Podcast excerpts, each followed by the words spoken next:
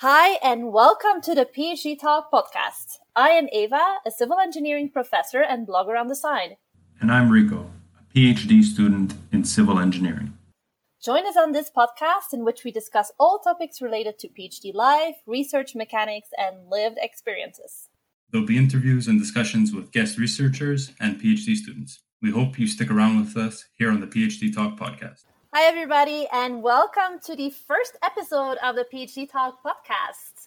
Let's look first at the how and why of this podcast, and then I'll introduce my co host for this podcast. A few weeks ago, I had sent out uh, the ID on my Facebook and, and Twitter pages to see if somebody wanted to co host because my idea for this podcast is really to have a conversation between a current PhD student and uh, myself on the whole PhD experience, uh, the topics that I write about on my blog. So that's what you will find in this podcast. It will be as a conversation, and we will have guests as well. And let me start by introducing my co host, and I'll ask him some questions. So, can you tell us a little bit more about yourself? Who are you? What's your background? And what's your interest in participating in the podcast? Well, first of all, I'd like to say uh, thank you to Eva for having me as her co host. This is a really interesting experience. It's the first time I've been recording my voice, never mind being part of a podcast. So I want to just say that that's going to be a very interesting experience and I look forward to it.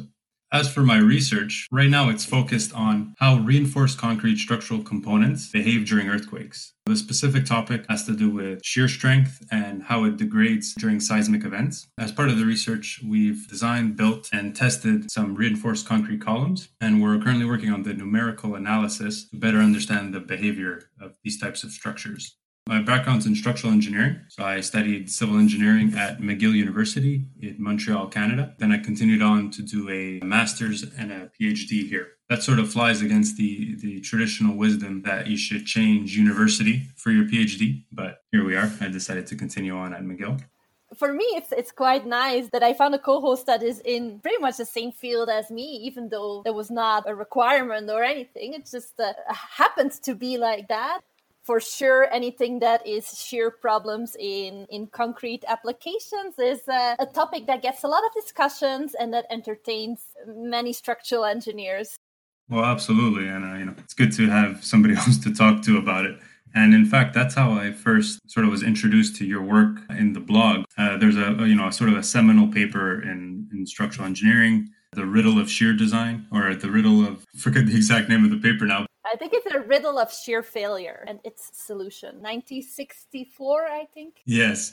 And in fact, we don't really have a solution for it currently. So I was searching for that paper and some background on on the researcher um, Kani, and you had a blog post talking about it. And I said, "Oh, what's this blog post about?" You know, I'm doing my PhD, PhD talk. This is something I'd like to follow. And so then I followed you on Twitter, and uh, I have your blog bookmarked on my bookmark tab, and I check it, you know, every day or a couple times a week. That's how I was introduced to PhD talk. Yeah, great. Um, on the same lines, can you tell us a little bit more why you you responded to my tweet when I when I said, "Oh, I have the idea of maybe starting a podcast uh, as a conversation." between me and a PhD student. What motivated you? I guess, firstly, anything to do with podcasts, I'm super interested in. I, I listen to way more podcasts than I probably should. And then the other part, I guess, is that in general, I'm a curious person. And so, talking to you about it and your vision for this podcast, which involves interviewing researchers and PhD students, that's something that I'm very much interested in. I love hearing about other people's passions and about the research that they're conducting and also being able to share my PhD experience and hopefully show people that even though a PhD can be a lonely experience, there's a lot of people going through the same thing and the same challenges that you are. And so hopefully this PhD Talk podcast can sort of inspire people and help people on their PhD journey. So you mentioned the PhD journey. What motivated you to start doing a PhD in the first place? Initially, um, a PhD wasn't really on my radar. Got into engineering because, uh, or structural engineering specifically, because I always had a fascination with uh, with buildings and bridges, and uh, so I said, "Well, who works on those? Engineers do." And then, while I was in my undergraduate, I had the opportunity to work with uh, graduate students as a uh, research assistant, and that was my first foray into the the research lab, and uh, I really loved it. We were working hands on with you know large structural components, dealing with beams and columns And this was some things that I had all, that we had seen in class, and I had never really experienced them firsthand. And so that was very interesting. And then, you know, as you get more into research, you see that you're really trying to push the bounds of human knowledge and, and engineering inform the industry. Your work directly affects codes and standards. So that's why I decided to pursue a master's degree and now a PhD. Is there any link between your thesis topic that you did during your master's and what you're currently working on, or did you make a switch at some point? The link is that both had to do with uh, reinforced concrete, but my master's topic was more dealing with rehabilitation and fiber reinforced polymers. We had funding to do that, and so I jumped on it. But now my PhD topic is semi related in that reinforced concrete is involved in both. And you're in the same lab as undergrad and then master's, I assume. There's only one structures lab at McGill. I've been in there now for two years for my master's and now for my PhD. So I'm very familiar with the Jamieson Structures Laboratory and all the lab techs. We're on very good terms. I've been around that lab for a while. Great. Yeah. Lab work and experimental work is certainly a lot of fun and, and always surprising. So I guess now I, I should uh, I should ask you some questions. Firstly, what was your PhD research on? I did my PhD research on the problem of shear in one way slabs. So, the application of that really is to what we call slab bridges. So, the bridges that just the mass of concrete, three dimensional elements spanning from one support to the other. And in the Netherlands, many of the bridges that were constructed in these decades after the Second World War, in, in the late 50s, 60s, and 70s, when we evaluate them with our current methods, it appears as if they do not have sufficient shear capacity. So that sparked a number of, of research projects that ran at the same time with regard to the shear capacity of ultimately to evaluate these slab ridges. My project was really testing slabs under a single concentrated load and, and learning more about the shear behavior in slabs a colleague looked at then slab strips or beams without stirrups. Another colleague looked at sustained loading. And another colleague looked at uh, a slightly different type of bridge. And then we also looked at at tensile effects. So it was really nice at the time that many of us were working on a shear related topic, even though we, we may have been fighting a little bit for lab space because we all needed to do our experiments. It was really nice to be working on a such a similar topic all together. I think that's something that a lot of PhD students and researchers can relate to is having to share lab space. yes.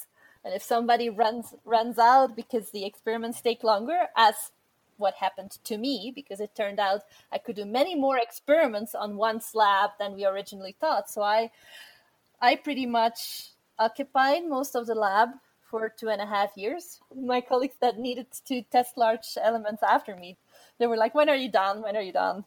You should have told them to put on their steel-toed boots and get in the lab with you. That's uh, we had to do something similar. We had sort of a scheduling issue, and so I got to uh, work with another PhD student on another project related to steel design. In, in Delft, we are in the same building as steel and the pavement lab, but it's separate halls. So we have our assigned space for concrete structures. And next to us is the research engineering recycling group. So we have to kind of stay within our spot and, and then amongst ourselves organize ourselves to see who gets lab space. Oh, yeah, that, that's a good way to, to go about organizing things. It's a lot better than just everybody fighting for lab space. What research are you working on now?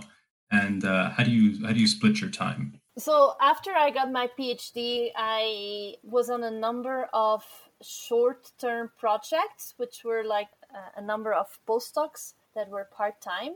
As at the same time, I got an assistant professorship in Ecuador, in terms of research, I worked on a number of pretty much whatever was needed, the funding that came in, that work that needed to be done. So I worked on fatigue related problems, I worked on validation of software for the assessment of, of bridges, concrete bridges.